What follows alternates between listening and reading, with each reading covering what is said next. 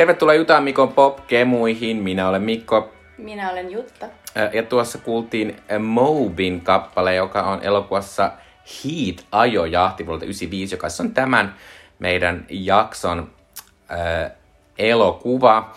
Äh, tosiaan me Jutamikon Jumikemut on, ei kun Jutanne Mikon Popkemut, eli Jumikemut, mm-hmm. on tämmöinen meidän podcast, jossa me puhutaan popurikulttuuriaiheista, elokuvista, TVstä, vähän musiikista ja ylipäätään tämmöisistä popurikulttuuri-ilmiöistä. Ja ää, tänään tosiaan, ja meillä on käynnissä tämmöinen elokuvapolku, ja sitten viime vuoden viime jakson Batman Foreverista elokuvapolku me vie tällä kertaa elokuvan Heat-ajojahti, jossa, joissa siis molemmissa yhdessä päärooleista on Val Kilmer, vaikka pitää sanoa, että kyllä tässäkin elokuvassa Val aika lailla näiden isojen miestähtien varjoon jää, niin kuin Batmanissakin.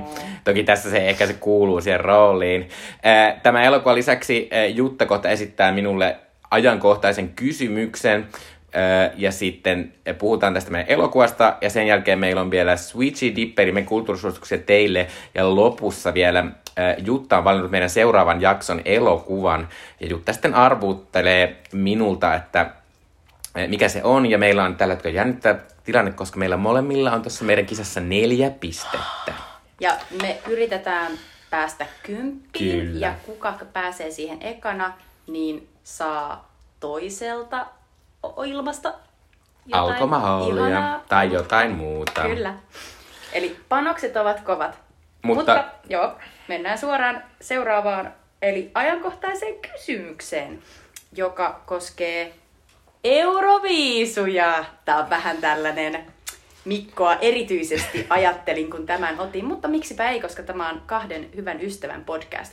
Euroviisut käydään ensi viikolla Iso-Britannian Liverpoolissa. Viime vuonna Ukraina voitti viisut, mutta Venäjän hyökkäyksen tähden tapahtumaa ei voitukaan järjestää Ukrainan maaperällä, joten kiitos Britannia, otitte vastuun. Olettehan yksi rahoittajamaista. Ja toki Britannia tuli viime vuonna toiseksi. No niin, eli siinä on jotain järkeä myös.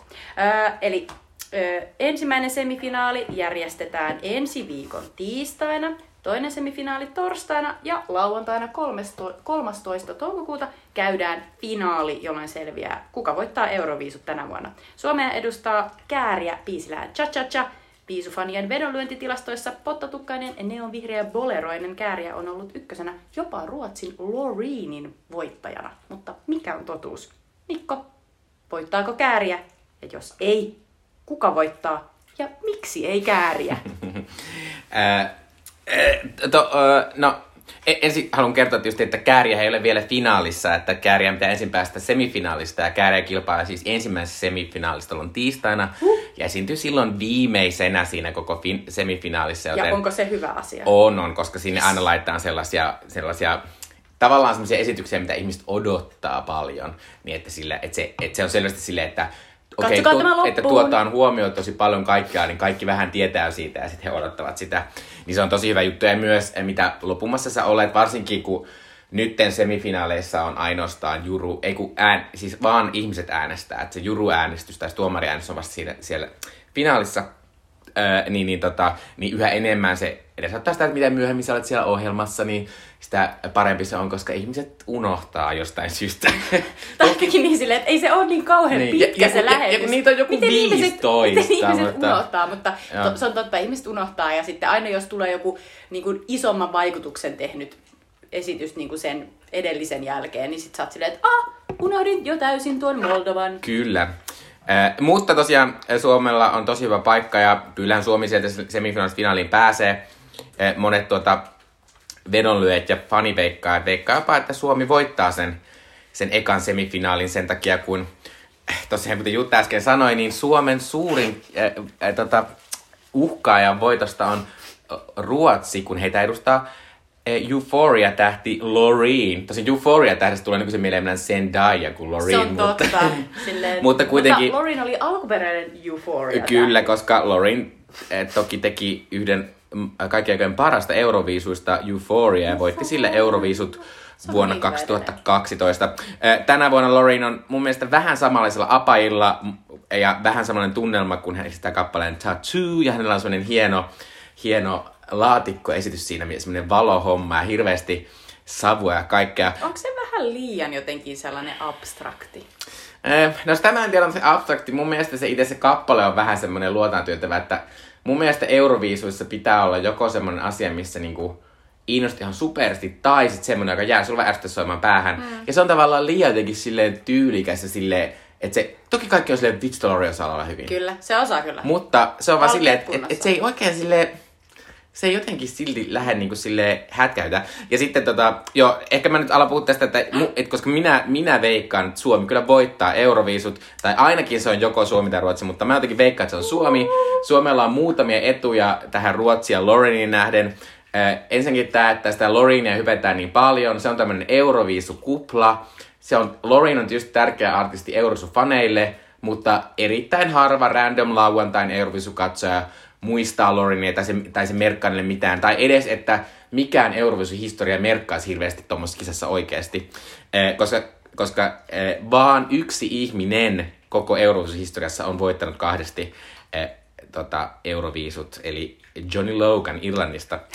Eh, mutta sitten tota, toista ei ole tapahtunut ja en jaksa uskoa, että se tapahtuu tänäkään vuonna. Loreen voi kyllä sijoittua johonkin top vitoseen ja ehkä jopa toiseksi, mutta mä jotenkin uskon siihen cha cha voimaan vaan sillä, että et, siinä on vähän semmoinen lordimeno, että, että kun sä kuulet sen ja näet sen ja niinku, kun se, kun se, siinä on niin jotenkin semmoinen omalainen juttu. Mm. Ja sitten siinä on se tarttuva asia, että vaikka se lauletaan suomeksi, niin siinä on se cha cha cha cha cha. Niinpä. Kaikki vaan Saa huutaa. olla mukana, eli Ja sit, huutaa. ja sit nyt on näkynyt jo niitä semmosia, kun järjestetään semmosia, nykyisin järjestetään semmosia Euroviisu esikonsertteja, missä nämä käy kiertämässä nämä esiintyjät, ne voi esiintyä faneille. Niin on näkynyt niitä, että et niinku Espanjassakin siellä oli tupa täys semmoisessa suuressa suuressa hallissa ja kaikki ne ihmiset niinku osas ne suomenkieliset osatkin siitä. Ja se on niinku ihan hullu se semmonen, Uhuh. semmonen juttu. No on sillä merkitystä, että siinä on tällainen buzz. Joo, kyllä. Mutta to- toki sitten, ja sitten tässä cha cha on nimenomaan se, että se on silleen, sä joko vihaat sitä tai sitten sä tykkäät sitä tosi paljon, mutta kun Euroviisussa sä annat miinusääniä, mm. eli sä voit antaa miinusäänen vaan niin, että sä äänestät joka ikistä muuta artistia paitsi sitä, ja kukaan ei tee niin. E- Eli Euroviisussa vaan antaa vaan plusääniä, ja kääriä on semmonen, että jos sä innostut yhtään, sä oot silleen, vaikka sä oot ihan semmonen ihan random ihminen, sä oot silleen, ei helvetti, Nyt on nyt kyllä- on, anna kännykkää. Niinpä just Joo, toi. joo. Eh, mutta eh, toki semmoinen ongelma tässä on, että, että kun epäillään, kun sitten finaalistiset puolet äänestä tulee kuitenkin näitä juruilta.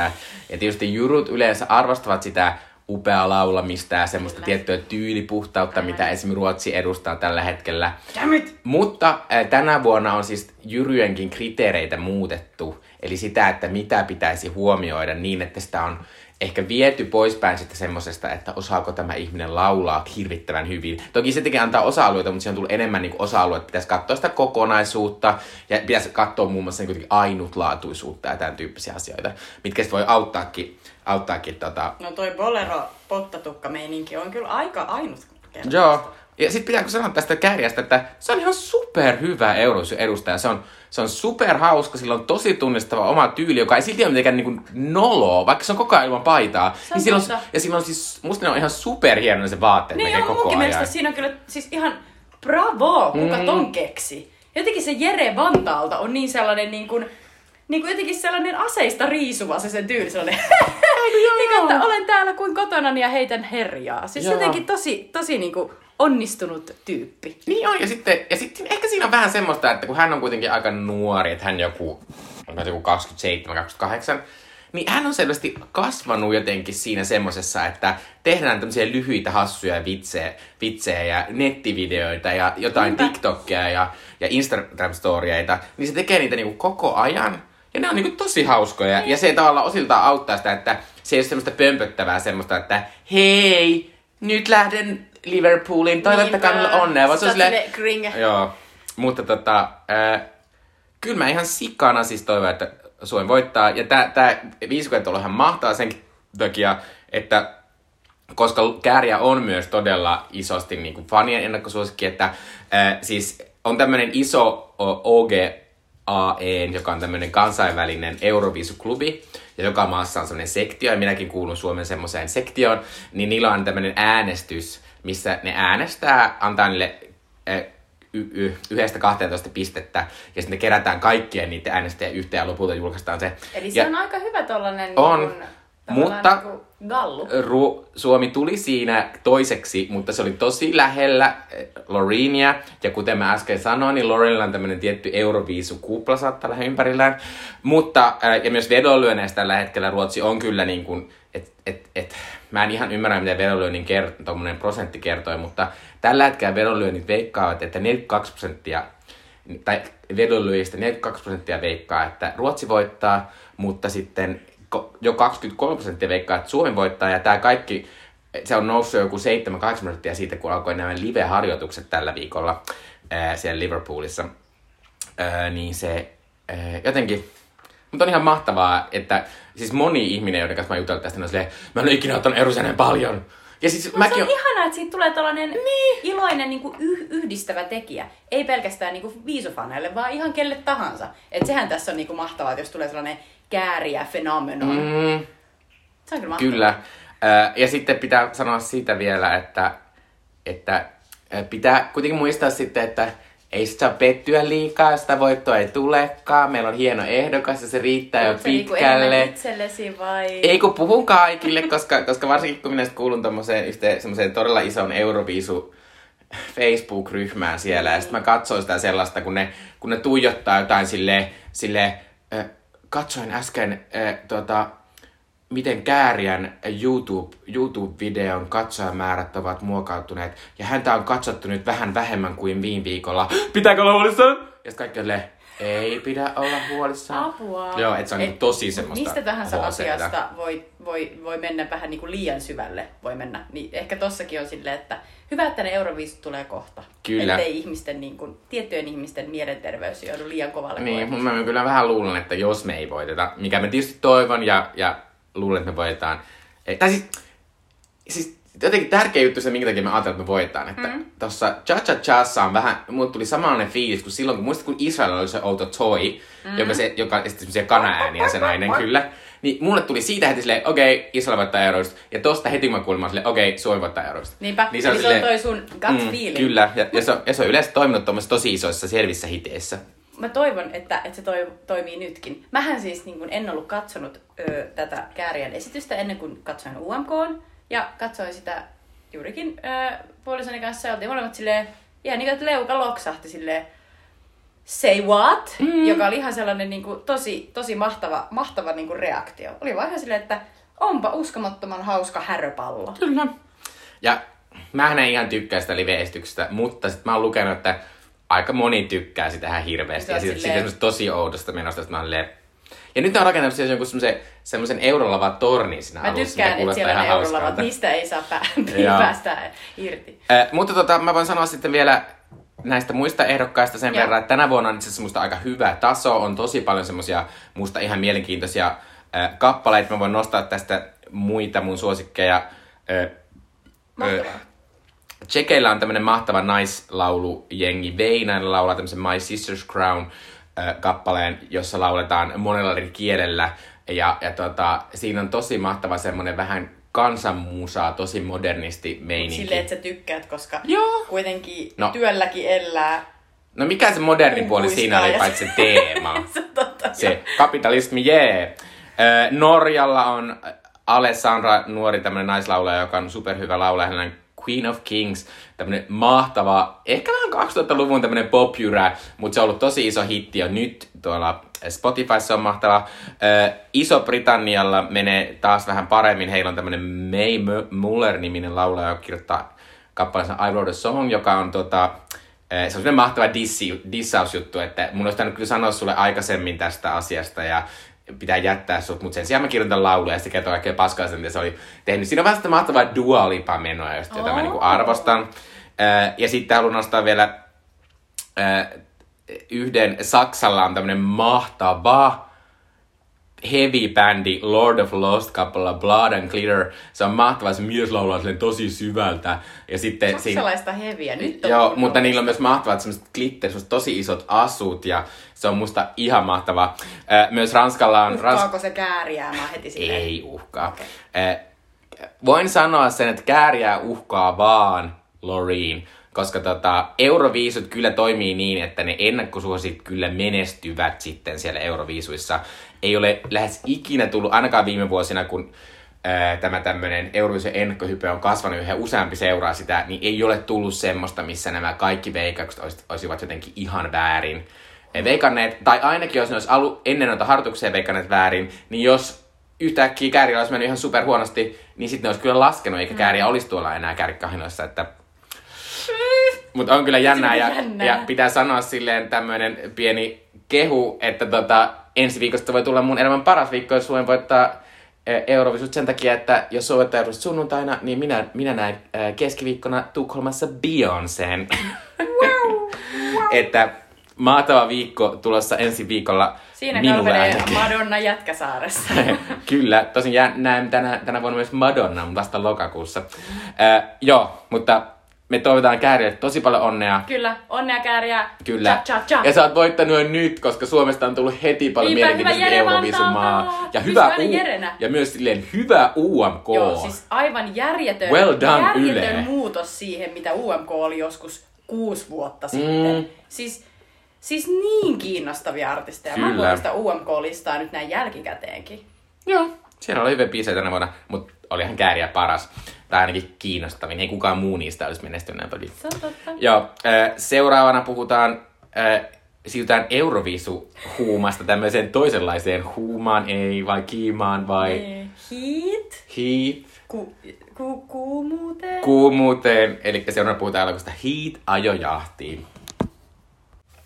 Äh, Heat ajojahti on vuonna 1995 julkaistu elokuva, jonka on ohjannut käsikirjoittanut Michael Mann. Äh, Michael Mann on tämmöinen todella menestynyt äh, Amerikka elokuvaohjaaja, joka on ohjannut muun muassa elokuvat Viimeinen Mohikaani, Collateral, äh, Miami Vice äh, ja sitten äh, hän, hän tekee edelleen elokuvia ja muun muassa tuleeko tänään vai ensi vuonna ensi iltaan Ferrari-elokuva, kertoo Ferrari-autoista. Äh, Ja tämän elokuvan taas on Adam Driver. Äh, Ja tota, tämä elokuva on tämmöinen kahden suuren, suuren, suuren, ihan suunnattoman mies elokuvatähden äh, kaksin kamppailu, äh, jo, joita esittää Al Pacino, joka esittää luutnantti Vincent Hanna, ja sitten tämmöinen äh, rikollisen Neil McCaulin. Äh, Mittelö ja tätä Neil McCauley esittää siis Robert De Niro. Äh, muissa rooleissa tässä on Val Kilmer, josta puhuttiin edellisessä, kun hän oli Batman, Ashley Judd, äh, Amyn lailla Amy, Amy Brennan. Oo, tää on ihana. Se on pakko sanoa joka kerta. Aina. Sille No teet? millailla Mik- Brennan. Miksi sä oot tehnyt sarjaa, jossa se on sun etunimi? Niin. Tom Sizemore, Wes Studi, Danny Trejo uh, ja sitten myös Natalie Portman, joka vähän yllätti minut. Hänellä on hyvin pieni rooli. Joo, ja tää on, tää oli, tää on vähän semmonen Mannin intohimo-projekti ollut, että tämä perustuu siis, kä- tämä käsit perustuu tämmöiseen 60-luvun oikeaan ro- rosvoon ja häntä jäljittämiseen poliisiin, joista tämä Man teki ensin TV-sarjan pilotin, mutta se ei, se ei äh, saanut vihreätä valoa, eli ei tehty sarjaa, ja sitten tämän jälkeen Man hioi tätä käsistä, ja sitten lopulta saikin 60 miljoonaa dollaria ja teki tämä elokuva, ja tämä oli oikein iso hitti, tuotti 127 miljoonaa dollaria, ja, mutta pitää tästäkin sanoa, että tästä 27 miljoonaa dollaria on tosi pieni luku suhteessa siihen, että tuntuu, että tämä kuitenkin on semmoinen niin kuin, tuon tietyn ajan semmoinen suunnaton semmoinen niin kuin, kohokohta ja semmoinen tietynlainen kulttiasia ja, Joo, ja niin kuin kohta ihan legenda. Niin tämän elokuvan ö, vaikutus elokuvien tekemiseen tämän jälkeen on niin massiivinen, että kun tätä katsoo, on vaikea uskoa, että, että totta, tästä kaikesta se lähti. Mm, kyllä. Ää, tässä elokuvassa on tosi hieno soundtrack, jossa soittaa monia tuon ajan tunnettuja artisteja, kuten Brian Eno ja tuossa alussa kuulutta, ää, kuultua Mobia. Ja tää oli musta järkyttävä tilastojuttu, että tää ei saanut yhtäkään Oscar-ehdokkuutta. Mä en pysty ymmärtämään. Miten on mahdollista siis, että ei edes aika, a, aikaan, aikansa siitä ääni, ääni tota, efekteistä ja muista, koska tässä elokuvassa ainakin tietääkseni debytoi nimenomaan tämä Michael Mannin kaikki paukkuu saatanan kovaa, mm. väkivalta sattuu ja hemmetti niinku aseiden ääni on hirveän riipivä. Tämä on ihan mielettömän kuulonen elokuva. Joo. Tämä myös näyttää ihan mahtavalta. Niin, eikö mä mietin, mietin se yhtään taiteellista Oscar-ehdokkuutta ihmettelen. Niin, ja sitten tässä sekä Robert De Niro että Al Pacino on aivan mielettömän Niin, hyviä. Ja tässä, vielä. ja tässä myös noin naisnäyttelijät tekee semmoisia tosi hyviä pieniä rooleja. Ja niin kuin ihan älyttöntä, että en nyt katsonut, että mitä vuonna 98, 96 palkittiin. Tässä me puhuttiin sitä viime, viime jaksossa. Niin puhuttiin. Öö, no, kuitenkin, mutta ei varmasti näin hyviä elokuvia. Muun muassa Jumanji oli, Kyllä. oli samana vuonna Braveheart. Joo. Niin olikin, Braveheart. tietysti oli. Ja Joo. Öö, mutta Jutta, kerropa Joo. lyhyesti, mitä Hiitissä tapahtuu. Joo. Hi- Hiitissä seurataan, kuten Mikko tuossa kertoi, kahta tällaista oman alansa äh, niin kuin oikein valtavaa, äh, niin kuin, äh, valtavaa tyyppiä. Toinen on poliisi ja toinen on rosvo. Tämä Neil McCauley, jota Robert De Niro esittää, niin hänellä on tällainen oma jengi, jonka kanssa hän tekee tällaisia erittäin vaativia ryöstöoperaatioita. Ensimmäisenä tässä elokuvassa esimerkiksi hän, hän ryöstää tällaisen tota, arvopaperikuljetuksen. Ja sitten tämä Al Pacinon esittämä poliisi, luutnantti Vincent Hanna, niin hän, hänen tehtävänsä on taas jäljittää ja saada poseen tällaisia niin kuin erittäin korkean riskin ryöstöjä tekeviä jengejä. Ja hän, hän alkaa jäljittää, hän pääsee tämän elokuvan aikana tämän Neil McCallin ja hänen jenginsä jäljille. Ja sitten tässä elokuvassa tapahtuu tosi, tosi mielenkiintoinen, mahtava kaari näiden, näiden hahmojen välillä, että heistä tulee eräällä tavalla jopa ystäviä. Että he ymmärtävät olevansa lain eri puolilla ja he eivät kumpikaan aio antaa periksi. Ja, ja tota, tässä on sellainen legendaarinen kohtaus, missä he istuvat saman pöydän ääressä, jossa he eivät oikeasti edes istuneet aikanaan.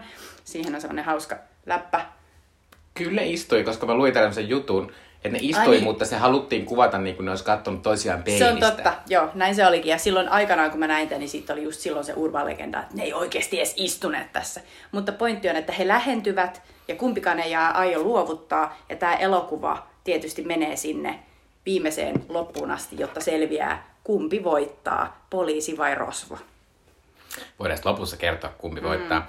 Ää, tota, Ja, ja nyt siis tämä oli Mikon valinta tälle meidän Jumikemujen elokuvapolulle.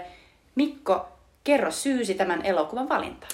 Öö, No tälle elokuvapuolelle meitä eteenpäin johdot tosiaan Val Kilmer, joka näyttelee tässä sekä Batmanissa, mutta tämä oli tämmönen, tää on tämmönen leffa, joka mulla on semmoisella listalla, jota mä aina välillä katon silleen, että ö, ö, ö, olisiko joku mahis, ja nyt kun Val Kilmer tuli, niin viimein sain tämän mahdiksen. Mä oon halunnut katsoa, mä en, mä en ollut ikinä nähnyt tätä leffaa, mutta tää on ollut, mä oon tota, halunnut katsoa tosi kauan, mutta tässä oli, tässä, tää oli yhdessä vaiheessa silleen, silleen jotenkin, tätä ei oikein löytänyt niin mistään.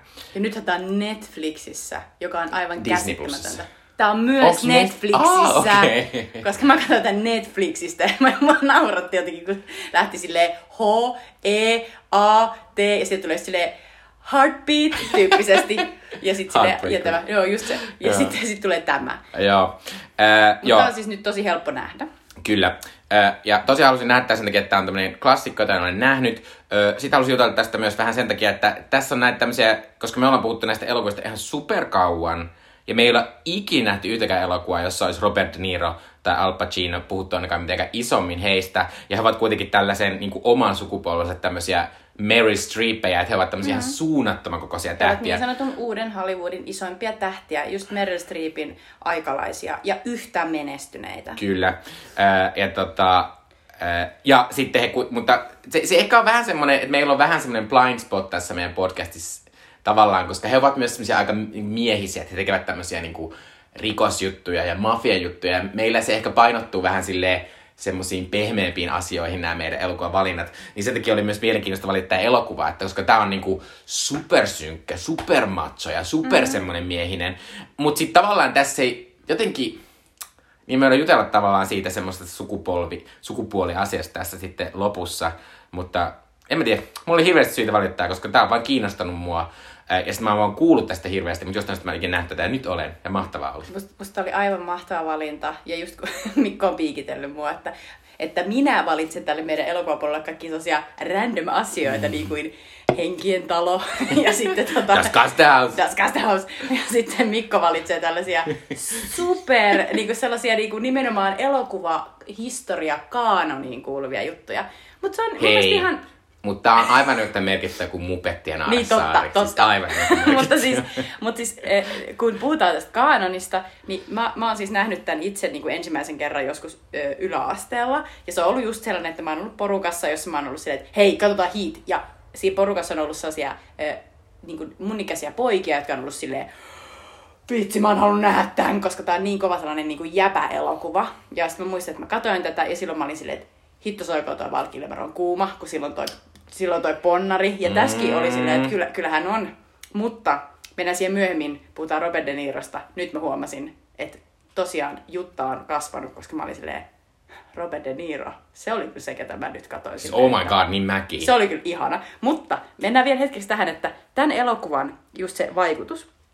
Se on niin jännää, kun mä katsoin tätä elokuvaa, niin mulla oli välillä niin kuin vaikea uskoa, että tämä elokuva on oikeasti julkaistu vuonna 1995, että mä oon niin kuin ollut kolmannella luokalla, ja tavallaan niin kuin tämän elokuvan jälkeen niin kuin kaikki rikoselokuvat yrittää näyttää tältä. Siis tämä elokuva on muuttanut niin kuin elokuvan historiaa niin, että jokainen rikoselokuva tämän jälkeen on yrittänyt olla yhtä sliikin näköinen, yhtä tavallaan niin kuin hallittu, kylmä ja niin kuin just tämä Männin äh, tapa käyttää sitä, niin kuin, tehdä ne ääni, ääni niin kuin efektit sillä tavalla, että, että aina jos joku ampuu, se kuulostaa siltä, kun joku ampuisi sun vieressä. Että se on tosi, tosi niin kuin kovaa, hakkaavaa, pistävää. Että se, niinku, se on hirveän realistista. Tämä on hyvin realistinen elokuva. Ja jotenkin se, se miten tämä on kuvattu, se yö Los Angelesissa, siis jotenkin vaan, tämä on niin modernin näköinen. Mä olin ihan että tämä voisi vois olla tavallaan niinku, si- siltä, miltä se näyttää, niin se voisi olla niinku 2020-luvun elokuva. Mutta sitten kun mennään siihen, että miltä se tuntuu ja mitä sieltä sisällä niinku tavallaan, miltä, se, miltä ne ihmisten niinku suhteet vaikuttaa ja millaisia, milla, millainen on se tunnemaailma tässä, niin se on taas sellainen aika ysäri. Että musta tuntuu, että tässä on paljon sellaista emotionaalista, tunteisiin vetoavaa, sit just tämä, mitä Mikko mainitsi, puhutaan siitäkin, naisten ja miesten roolit. Ja jotenkin niin kuin, ja vähän sellainen fatalistinen meininki. Koko ajan vähän niin kuin, että me ollaan valittu tämä tie. Ei ole muita teitä. Siinä on jotain sellaista ysäriä. Siinä on jotain sellaista vähän niin kuin vanhakantasta. Mm. Mä en tiedä, mi, mi, miten mä en saa sitä kiinni, mutta sellainen, että... Tää, siis, että tää, mulle tuli tämmönen, tää- on vähän niinku random nyt vertaus. Mm. Mutta mulle tuli välillä tässä mieleen semmoset niinku, semmoset niinku kasarin loput, semmoset niinku juppielokuvat. Niinku ne, ne kaiken maailman tämmöset niinku, mitä Michael Douglas teki näitä tämmöisiä, olen rikas pohattaja, teen jotain arvo... Wall Street. Niin ja se semmoista tavallaan sitä, että niinku, että et se sun koko elämä on se ura ja se asema mm. siinä sun niinku jutussa. Tässä on jotenkin vähän semmoista samaa. Musta on mieletön ura-elokuva. Tämä on työelämä-elokuva. Mm. Mä en olisi ikin tajunnut tätä tietenkään silloin nuorena, mutta nyt mä oon silleen, tää kertoo kahdesta työnarkomaanista, jotka on silleen, hei, mä en, mä en aio mennä kotiin. Siis siellä, mä en voi tehdä siellä töitä. Mun mielestä tää, varsinkin tämä Al Pacinon hahmo, niin sehän yhdessä vaiheessa tässä elokuvassa menee kotiin, toteaa, että ei vitsi, mulla onkin tää kotielämä, mä oon hoitanut sitä vähän huonosti, toi vaimo ei tykkää musta ja, ja nyt, nyt, se, nyt se on meikkaamassa ja lähdössä ulos. Mä lähdin saman tien takaisin töihin, joka oli ihan sellainen, että sitten siinä lopussa se sanoi jossain että nyt mä aion mennä kotiin ja, ja tota, nukkua neljä kuukautta. Mä oon silleen, you bet, koska sä et ole nukkunut kertaakaan. Tässä elokuvassa sä oot tullut joka kerta koko ajan yöllä liikkeellä. Mm. Mitä selittää myös se, että Al Pacino on antanut haastattelun, missä se on myöhemmin todennut, että hän ajattelee, että tämä hänen hahmonsa, tämä Vincent Hanna, niin se käyttää kokaiinia koko ajan. Mikä on silleen, niin varmaan, vähän koska luukkiin, se, on silleen, sopisi? se on koko ajan aika silleen on edge ja myös hereillä keskellä yötä koko ajan. Joo, äh, mutta siis, siis pitää vielä sanoa siitä, että tämä on niin hassu elokuva nime, kun sitten tästä tulee koko ajan mieleen jotain elokuvia. Siis tietysti ehkä vahvimmin mulle tuli mieleen, niin kuin sit toiminnasta tulee mieleen Christopher Nolanin Batmanit, jotka on niin kuin aivan suoraan siis niitä asioita selvä sellainen sieltä. tota, oppipoika. Joo. On tehnyt ihan samalla tyylillä just tollanen niinku, jotenkin se, jotenkin se kuvaus, leikkauksen rytmi, jotenkin se, miten, miten, kaikki, miten kaikki on niinku yötä ja jotenkin sellaista niinku mahtavan niinku, jotenkin painavaa ja kiiltävää. Ja... Joo, mutta sitten tuli tietysti mieleen myös tämmönen 2000-luvun klassikko Drive, jo- jossa on jotenkin tosi samanlainen mm. jotenkin fiilis. Ja sitten tulee tämmöistä vähän taideleffaakin, niin kuin me sattumalta katsottiin vappuna Kojaniskatsia. Ja tavallaan tässä on niin paljon siinä Los Angelesin kuvauksessa semmoista. Ja sitten jopa vähän semmoista niin kuin tietynlaista semmoista niin kuin Terence Malick-menoa, koska tässä on myös tosi paljon sitä sellaista, että ei vittu mitään valasta te- keinotekoisesti, vaan nyt kuvataan näitä random valoja vaan täällä. Ja Kyllä. Niin kuin, Näkyy vaan sellaisia niin kuin, mahtavia bukeita, tota, jotka tulee sitten linssin, linssin tota, muodosta. Joo, ja sitten just toi, mitä sä sanoit, että tulee mieleen Drive. Drive tulee mieleen siis sellainen niin kuin LA Confidential, mm. niin kuin vanhat sellaiset pulp, dekkarit, noir, film noir meininki, sellainen hyvä paha. Ja jotenkin sellainen niin kuin just se, just se sellainen kohtalon, kohtalon niin kuin oma, että mä en voi vaikuttaa tähän, että mun on pakko jatkaa, koska tota, ei ole mitään muuta. Joo, ja sitten ylipäänsä tulee semmoinen, että tavallaan nyt mä vasta tajusin niin kuin, että kun joka vuosi julkaistaan tämmöisiä, tämmöisiä rikoselokuvia, missä kun tekee rikoksia. Esimerkiksi Michael Bay julkaisi viime, viime vuonna semmoisen, musta ihan ok se ambulance-elokuvan. Ai niin, tota me katsottiin sitä vähän ja, kotona, ja, ja sitten mä olin silleen, niin kuin, että niin, niin, eli se yrittää ihan samaa. Mm. Että tässä on niin kuin, tosi paljon tämmöisiä samanlaisia asioita, mitä siinä on. Ja että, että tavallaan, mitä sä sanoit tuossa äsken, että tämä on niin kuin, esikuva niin monelle just tuommoiseen nykyajan toimintaohjaajalle. Ja tässä on mahtava se ensimmäinen se heist, jonka ne tekee, jossa ne tosiaan saa niitä arvopapereita. Niin siinä on niin mahtavaa sellaista, niinku, sellaista niinku, jotenkin niinku putting up a scene. Sellaista, että no yhdet tulee tuolta, ne on sillan alla. Pidätetään, niinku, ei kerrota katsojille, että mitä seuraavaksi on tapahtumassa. Sitten kuvataan jotain outoa jätkää, joka on jossain niinku, autossa silleen, minding my own business sit yhtäkkiä näkyy niin kuin sen sivu, sivu niin kuin ikkunasta, että joo, joku sellainen valtava perävaunurekka ajaa sitä päistä. Se on silleen, Aah! Ja sitten jotenkin alkaa yhtäkkiä sille raksuttaa, raksuttaa. Se on jotenkin, että niin kuin pidet, pidetään infoa niin kuin itsellä, ei anneta sitä katsojalle, annostellaan sitä sille ihan vähän. Se on järkyttävän koukuttavaa. Sitten koko ajan on vähän sellainen, just niin kuin Dunkirkissa on se tik tik tik tik tik. Mm. Tässä oli vähän sellainen samanlainen meininki, että joka, joka kerta kun tapahtuu, niin se, se muuttuu niin kuin se elokuvan ää, aika, niin kuin, että se muuttuu oikeaksi reaaliajaksi, niin että sitten kaikki tapahtuu niin kuin sillä mm. sekunnilla ja minuutilla. Ja se, on, se on niin jännittävää. Se on tosi mahtavasti tehty. Joo. Ja sitten tavallaan mulle tuli välillä niistä toimintakohtauksista myös mieleen siis, mikä tietysti on tosi, tosi överi niin kuin, niin kuin esimerkki, mutta niin kuin Mission Impossible-elokuvat. Koska niissä on tosi paljon tuollaista, että yllätytään jotain ja sitten se tulee silleen. Joo, mutta siis tässä on ihan, tässä, tämä on siis aika pitkä elokuva, tämä kestää melkein kolme tuntia. Tässä on periaatteessa vaan ehkä kuin kolme vai neljä semmoista isompaa toimintakohtausta. Mm. Mutta tässä siis on keskellä tätä elokuvaa semmoinen aivan siis mielettömän hieno pankkiroista kohtaus, kestää 10 minuuttia. Ja siis si, si, siinä kuullaan pelkästään, pelkästään sitä niiden ihmisten huutoa mm. ja sitten semmoista niinku konekiväärin tykitystä, joka niin ei ikinä Dark. Knight. Se on Joo, niin Dark eh, Knight, niin niin, on. kuin sanoit, että et, et Nolan on todellakin nähnyt tämän niin monta kertaa. Ja sitten tässä elokuvassa on, kun tämä on helvetin pitkä, niin tässä on tosiaan sitä, että tämä elokuva, niin kuin, tämä alkaa vähän niin kuin silleen, niin kuin pikkasen niin kuin varkain, että tulee se ryöstö, sitten se tutustutaan niihin rosvoihin. Robert De Niro on niiden niin kuin tällainen itseoikeutettu johtaja. Niillä on sellaisessa jengissä niin kuin mukana sellainen uusi, sellainen Wayne Grow-niminen tyyppi, joka on tietysti he meille heti, niin kuin, jos katsoja on nähnyt yhtään rikoselokuvia, niin hän tajuu, että toi Wayne Grow on nyt se, johon tämä kaikki tulee jotenkin Mutta niin mut silloin, myös, kaatumaan. mut silloin myös tatuointi ja mullet, että heti tietää että okei, okay, toi, ei toi on paha. Toi, toi on niin kuin, että paha. nämä muut on pahoja, mutta toi on silleen paha paha. Mm, että se on niinku sekas. Kyllä, täysin. Sitä ei pysty kontrolloimaan. Joo. Sitten niin kuin, äh, se Wayne Grown perseestä, se heitää pois jengistä. Sitten ne niin kuin, tavallaan pikkuhiljaa niin kuin, aletaan tutustua niihin ryöstäjiin silleen, että okei, tällä niin kuin Val Kilmerin esittämällä jo, äh, tällaisella Chrisillä, joka on sen Robert De Niron esittämän Neil McCallin oikea käsi, niin sillä on perhe. Silloin, silloin on joku tällainen peliongelma, silloin on joku huumeongelma.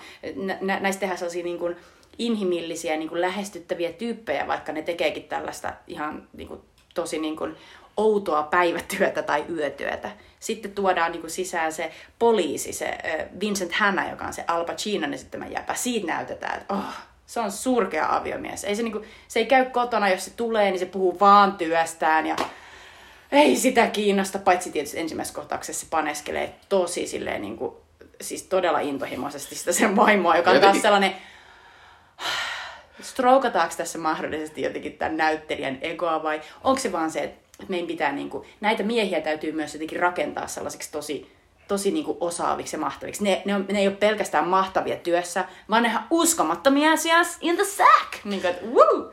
No mä luin se jotenkin silleen, että se vaan kertoo siitä semmoisesta niin jotenkin karisman määrästä, mm. mikä näillä niin hahmoilla on, mutta mikä näillä näyttelijöillä Kyllä, tietysti kyllä. on. Mut joo, mutta, se on, mutta se on toki, siis, siis se oli ainut kohta tässä elokuvassa melkein se, se ekan semmoinen eh, outo seksikohtaus, mistä mä oon silleen, oh no, onko tämä vähän cheesy, onko tämä vanhentunut jotenkin tosi huono. Kun se muistui mua välillä semmoista niinku, semmoista niinku, niinku Roger Moore, James Bond seksikohtausta. Joo, missä näkyy vaan silleen pussailua ja sit naisen kaula. Joo, ja, ja sit Niinpä, koska nykyisin niin seksikohtauksissa näyttää paljon enemmän. Mm. Ja muutenkin, että niissä on sellaista niin kuin, vähän enemmän sitä realismia. Mutta joo, mut sitten tälleen pikkuhiljaa, niin kuin, kun tutustutaan sekä tähän poliisiin ja hänen työkavereihinsa ja sitten siihen pääryöstäjään ja hänen työkavereihinsa, niin sitten tavallaan niin kuin, me ollaan, katsoja on niin kuin, tavallaan, ö, katsoja on molempi, molempien puolella.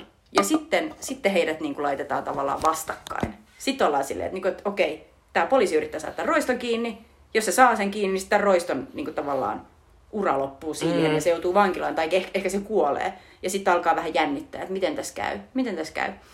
Joo, mutta tämä on, tää on tosiaan, musta tässä on, tässä on niinku hienoa semmoista, niinku, että tässä niinku tosi silleen tehokkaasti ja niinku, tässä ei niinku selitellä kauheasti asioita, mutta näytetään asioita silleen, että sä voit niinku kehitellä niitä tarinoita. Että tässä esim. kerrotaan siitä että tavallaan, kun t- tässä ideana tosi paljon, että tässä nämä keskusteleekin välillä siitä ja keskust- niillä on koko ajan semmoinen olo, että et, joo, me ollaan tämmöisiä hirviöitä, mutta ei me maheta sille mitään. Me ei, voi, me ei voitaisi tehdä mitään toisin. Mistä mä oon silleen, mm-hmm. Mutta sitten tässä kuitenkin näyttää, että varsinkin se Robert De Niron se rikollishahmo, niin hän on ollut vankilassa. Ja vankilan jälkeen elämä on todella hankalaa, koska ne kertoo sinne semmoisen lyhyen tarinan semmoista tumeista äh, vankila, vankilasta vapautuneesta ihmisestä, jonka tyttöystä luottaa hänen tosi paljon. Ja sitten se yrittää, se tyttöystä viedä häntä sitten niin kuin oikeaan suuntaan, jossa hän käyttää hyväksi siis silleen niin taloudellisesti ja vähän niin kuin, äh, huijataan, hu, äh, huijataan, mutta sitten että hän sitten tulee mukaan tähän tarinankin, että hän ei ole mikään yksittäinen hahmo. Mutta tavallaan tuollaisilla pienillä asioilla mm. kerrotaan myös silleen, että, että, että se rikollisuus on kuitenkin sellainen kierre, mistä sä mm. to, niin tosi vaikea päästä ulos. Ja tavallaan toihan on realistinen tavallaan siinä Amerikan kontekstissa, mm. että jos sä oot kerran joutunut vankilaan, niin tavallaan sit sä oot, niin kuin, sit sä oot sillä tiellä. Tässä, mm. tässä on myös sellainen kohtaus, missä, missä tota, tämän tota, Val Kilmerin esittämän jäbän ää, puolisolle, jota sitä Ashley Judd, niin tavallaan sanotaan, että joo, että, että haluatko sä, että teidän lapsi niin kuin tavallaan, että hänen elämänsä on saman tien päätetty, että siitäkin tulee rikollinen, että se joutuu johonkin niin kuin, jonkin hemmetin sijaisvanhemmille ja sitten se varastaa ensimmäisen autonsa ja, ja sitten se, on, sit se on, that's it. Nyt se on, sit se on rikollisella tiellä, ei ole mitään palveluita. Mm. Että tässä on tosi sellainen niin kuin, rankka ö, moraali, jotenkin se, että yksikin väärä niin kuin, teko, niin se on saman tien niin kuin, helvetti eikä mitään Eiku, eikö se on, mutta sitten tavallaan sit se on silleen niin kuin... Kun Mikä kuiten... siis vastaa Amerikan oikeuskäsitystä, joka on tosi sellainen, että oikeuslaitos on varmasti aika silleen, varsinkin, no etenkin niin kuin mustille tai mm. ei valkoisille silleen, että no niin, se on siinä sitten. Ei kun, kyllä todellakin. Ja sitten tässä on tota, tavallaan sitten semmoista, niin kuin, että sitten nämä molemmat hahmot on kyllä semmosia, niin että ne on niin kuin, aika pelottavia jossain kohtauksia, niin kuin vaatii hirveästi. Niin molemmista tulee se, että ei, ei ne mitään hyviä tyyppejä ole, edes tämä Al Pacino poliisi. Että hänellä voi olla hyvä moraali, mutta hän ei niin kuin, hän kuitenkin välillä käyttäytyy vähän Mut niin hän myös, hän, hänellä on myös sitä, että tavallaan sä puhuit karismasta, niin hänellä on myös se sellainen, että hän on uskottava. Että hän mm. voi mennä johonkin rikollisten joukkoon ja kovistella niitä. Että hän toimii vähän niin kuin silleen, hänen pitää olla kova, koska hän on näiden rikollisten kanssa tekemisiä. Ne on niin kovia. Siinä on koko ajan Joo, että hänet on pakotettu siihen. Se on sen tyyppinen. Joo, mutta sinne Al Pacino on myös mahtavaa semmoista siis se, siis se suunnaton, silloin, silloin, vaan, silloin niitä muita, toki siinä on semmoisia muita poliisihahmoja, mutta ne on lähinnä semmoisia koiria, että ne on silleen, no niin mennään me nyt, ja sitten vaan seuraa sitä silleen, ja välillä me kuullaan niitä, mutta me ollaan silleen vaan, niin käytännössä, te, käytännössä tekee, mitä se Al Pacino on sanonut, että nyt tehkää näin. Mutta tässä on niin vahva tämä tällainen alfa versus alfa. On, on. Ja siis tässä on mm. jotain sellaista niinku, miten mä, mä eilen, kun mä katsoin tätä, niin se mun tuli kotiin, mä olin silleen, huh huh, tässä on nämä kaksi miestä, niin on niin vaikeeta. niin on tosi vaikeeta, ne on machoja. Ja machoilla on vaikeeta. Kuka voi auttaa Ei kukaan. Ei kukaan, ei kukaan mutta niillä on tosi vaikeeta. Se oli vähän niin kuin silleen, että jostain haluaa niin kuin silleen, make it, make, make it dumb. Mm. Siinä on tämä elokuva. Kaksi machomiestä, ne on tosi vaikeeta, mm. mutta ne ei voi, siitä, ne ei voi antaa periksi. Joo. Ne ei voi, ne ei voi niinku silleen vähentää sitä machoutta tai jotenkin niinku lopettaa. No way. Joo, ja sitten lopulta tässähän on myös vähän semmoista, niinku, että, että ne on niinku tavallaan nämä kaksi miestä elää niin kovasti sitä niiden omaa semmoista kulttuuria, että ne on niinku täysin erillään kaikista muista, että mm. et kaikki muus on toissijasta. Ja nämä muun muassa, tässä on tosi hienoja juttuja, missä vaikka tässä koko ajan kuvataan sitä Los Angeles ja kaikkea, niin silti tuntuu, että nämä tyypit elää niinku ihan erillään sitä kaupunkia. Tässä on semmoisia outoja kuvakulmia välillä, missä niinku missä niinku jotenkin, jotenkin niiden kasv... Näillä molemmilla on semmoinen samanlainen kohtaus, missä ne katsoo ikkunasta, ja sitten kasvot näyttää jotenkin täysin niinku irti olevalta siitä, mitä mm. niinku näkee sieltä ikkunasta. Siinä on sellainen ja täysi niinku... irrallisuus kuitenkin siitä yhteiskunnasta. Joo, että on, ne on. ei elä niinku yhdessä. Mm muiden kanssa siinä. Niin, esim- ja esimerkiksi, esimerkiksi siinä am, pitkässä ammuskelukohtauksessa, vaikka siinä on koko ajan siviileitä ja kaiken maailman tyyppejä, siis kyllä se Al Pacino yrittää niitä suojella, mutta silti se on vaan niin nämä kaksi. Niinpä. Vaikka niillä on apureita, niin se silti on silleen, niin kuin, ne kahdesta olisi siellä tykittäisi niin niitä satoja ja satoja hei, ammuksia. nyt puhutaan Al Pacinosta ja Robert De Nirosta. Joo. Siis,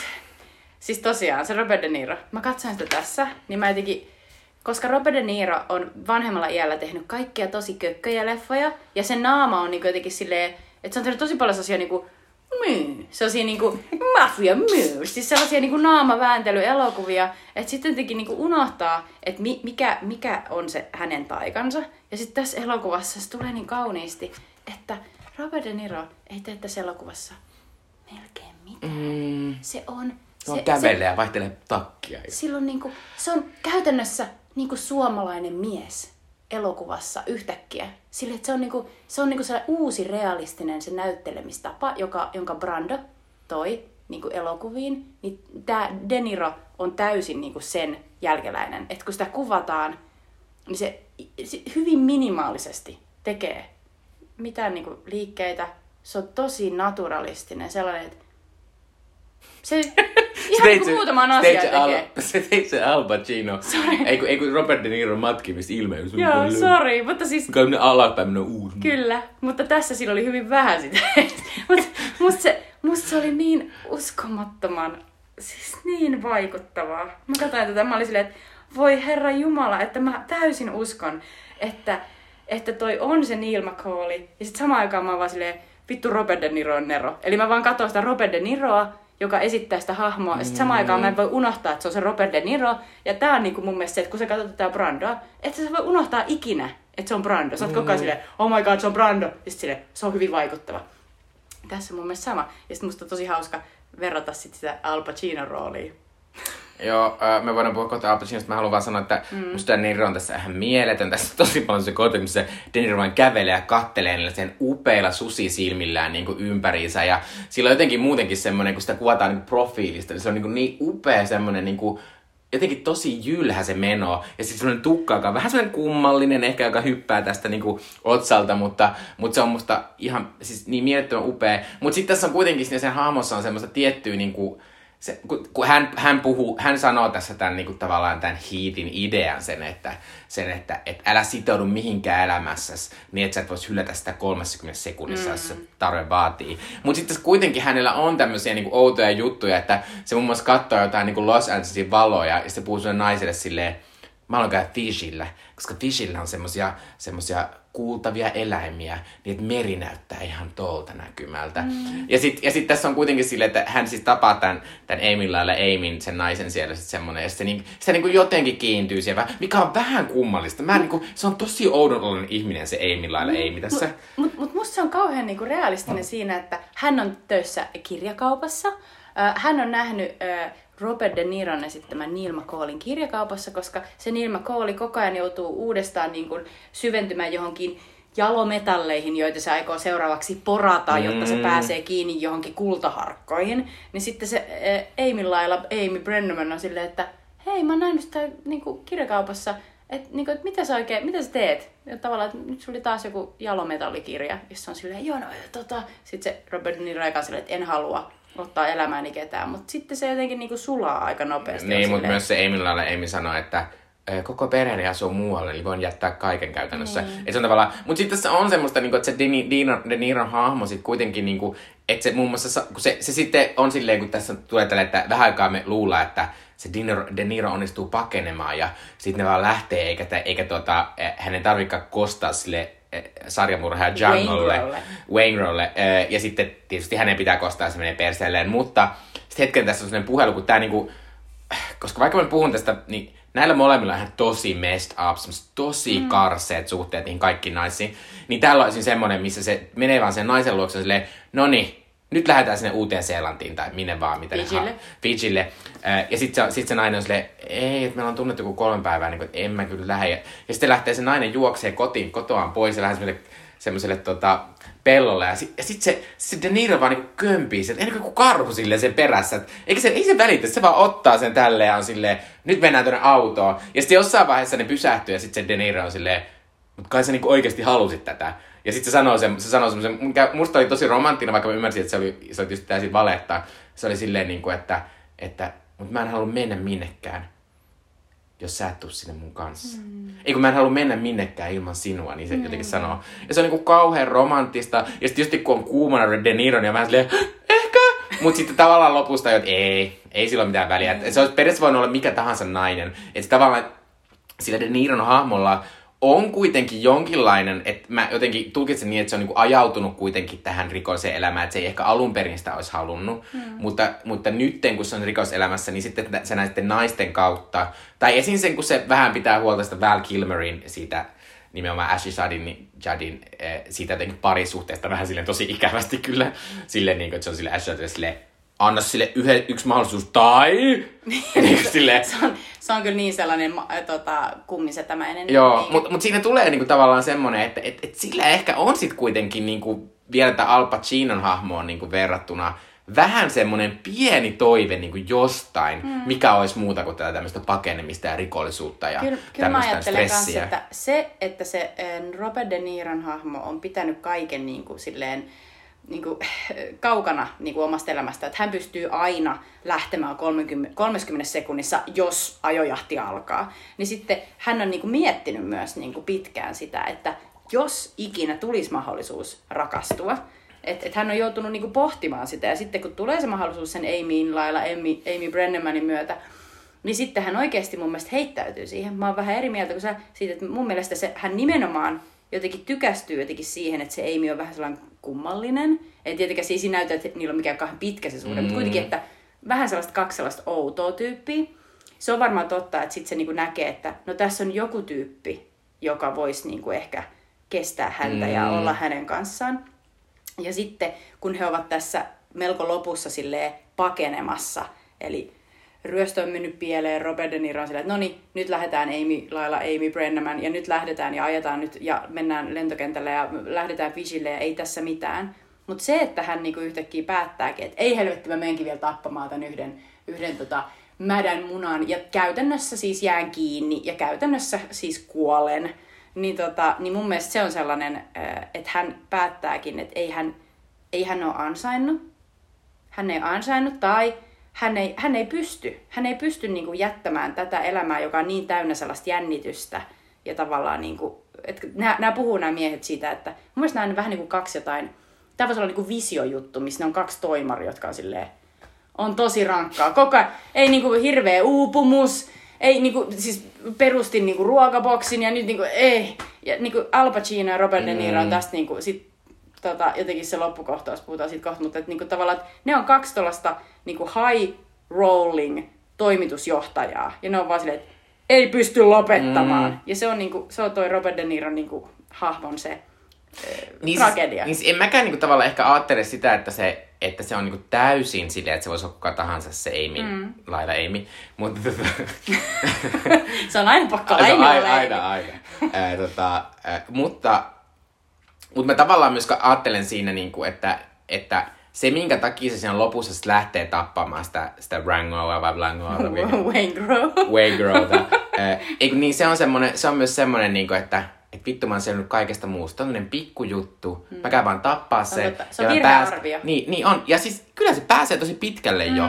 Niin kuin silleen, se on niin kuin melkein voittamassa ja tavallaan saa sen. Mutta eikö siinä ole myös ajatus, että kun tässä on paljon sitä sellaista miehistä kunniaa, eli just sitä niin kuin kummiselistä mm. ja just tästä rikollismaailmasta. Mä mietin itse asiassa tässä sitä, että se miten nämä naiset, kaikki naiset tässä on niin kuin vaimoja tai tyttäriä tai klassinen silleen, uh, Madonna huora meininki. Tai yhtäkään naispoliisia. Kyllä, ja sitten tietysti niinku, että et, et vaimoja niinku, silleen handlataan ja ni, niitä, niitä, niinku, jotenkin, niinku, niiden pitää olla, niitä pidetään, mm. mutta ne ei ole tavallaan niinku, samanlaisia toimijoita kuin itse. Ja sehän liittyy siihen rikollisten maailmaan, koska nytkin jos on mitään haastatteluja, missä joku niinku, kertoo tavallaan, että millaista nyt on vaikka Helsingissä, jos sattuu olemaan silleen niinku, tavallaan vaikka huumeiden käyttäjä ja sitten rikollisten maailmassa, niin sitten on silleen, että no, et, et naisilla on tosi sellainen niinku, tavallaan alistettu mm. asema siellä. Mutta toi niin kuin machistinen meininki niin tuli vaan mieleen, että tota, voi ei, nyt mä unohdin mikä se asia oli. Mm, se liittyy tuohon Robert De Niroon. Mennään eteenpäin. No mä voin sanoa vielä yhden asian De Nirosta. E, tästä De Ni- mut kun mä en tiedä, onko se vaan De Niron karisma vai onko tämä hahmo. Mutta se on semmoinen, sä tsemppaat sitä koko ajan. Vaikka mä niinku olin aivan varma, että siis tää De Niro siis kuolee sen lopussa, Al Pacino voittaa. Mm. Äh, mutta tota, äh, mä olin niinku ihan loppuun asti silleen vähän enemmän sen De Niron puolella. Sama. Vaikka silleen periaatteessa tässä näyttää tosi monta kertaa se, että miten De Niro on oikeasti ihan paska ja Al Pacino tekee oikeasti hyviä juttuja mutta, se välittää muista ja niinku... Ja... Mutta De Niro, näytetäänkö, että se on oikeasti niin kuin ihan paska? No ei, se on mut... kuitenkin niin kuin, se on sen Aimin kanssa tosi kivasti. Mm. Se menee kirjakauppaan. Mä oon silleen, että heti jos ihminen menee kirjakauppaan, mä oon silleen, että He must he's a saint. niin kuin oikeesti. Mä oon silleen, että tässä on tosi paljon asioita, jotka sille aiheuttaa sulle No ainakin sellaisen, tässä ekonomissa hän, hän, on, hän on tosi kiva ja kiltti. Al Pacino sentään niinku, se käy silleen sekoilemassa sen vaimon luona ja hakkaa sen jonkun telkkarin ja, ja tavallaan niinku, Niin. ja on tietenkin tosi hyvä. Ja on, on niinku hyvä tällainen tota, stepfather sille Natalie Portmanin esittämälle tytölle, jolla on niinku ihan kaksi minuuttia mitään tota, screen timea tässä elokuvassa. Mutta että, mm, mutta ehkä muutenkin se Al Pacino-tyyli, mä oon silleen, let's talk about that, koska Joo. meillä on Robert De Niro, joka on silleen minimalistinen, naturalistinen, ja meillä on Al Pacino, jota mä voisin kuvailla ehkä sanoilla sirkusdirektööri. Joo. Sille, mä olin unohtanut, että tässä Miten elokuvassa kovaa voi on... puhua kaikille koko ajan? Tässä elokuvassa on siis Al Pacino one-linereiden kultakaivos. Silleen, who, who are you a fucking owl? Ja she's got a great ass! Siis se on, mä olin unohtanut, että se on tässä. Mä aina muistan, että se on naisen tuoksussa, mutta se on tässä. Siis, siis sitten se on ne, what do you got? What do you got? Siis se on niin aivan järkyttävä huuto. Ja sitten ennen kuin se edes alkaa huutaa, niin sitten se alkaa osoitella. Se menee niiden kaverit kanssa, se on silleen, ja teatraalinen sormella osoittaminen tonne. Ja se kaverit on silleen, se on täysperävaunun rekka. Sitten se on silleen, ja tonne suuntaan. Ja sitten on silleen, se on ambulanssi. Niin et, et, et se on sellainen, niin kuin, miten sitä voisi kuvailla? Siis se on sellainen, niin kuin, hello mama, siis niin kuin, että katsokaa minua. Joo, ja siis kun mulla on vähän, mulla ei ole ihan kauheasti näke kokemusta Al Pacino-elokuvista. Se on silleen tavallaan, mulla on Al Pacino ja myös Robert De Niro on, on semmoisen tietyn ajan tähtiä, jossa mulla on vähän semmoinen aukko, mitä Great mä en ole hirveästi niinku kattonut. Mut sit, sit mä niinku, tavallaan kun pääsee yli siitä Al Pacinon semmoista niinku oudosta ylinäyttelystä ja semmoisesta niinku, tässä on semmoinen ihan upea kohtaus, missä se puhuu niinku kännykkään näin. Ja sitten se niinku tukka heiluu semmoisella tuulikoneella, kun näkyy kaupunki siellä. Ja mä oon silleen, oh, silleen, tai tavallaan siinä on vähän semmoinen, niin Al Pacino näyttää vähän nahkasohvalta, tai semmoisella niinku, että se, se, ei ole, se ei ole vanhentunut yhtä kauniisti kuin tämä De Niro, vaikka ne on aika sama ikäisiä. Nyt mä katson naakasolmaa, niin mä ajattelen Al Pacino.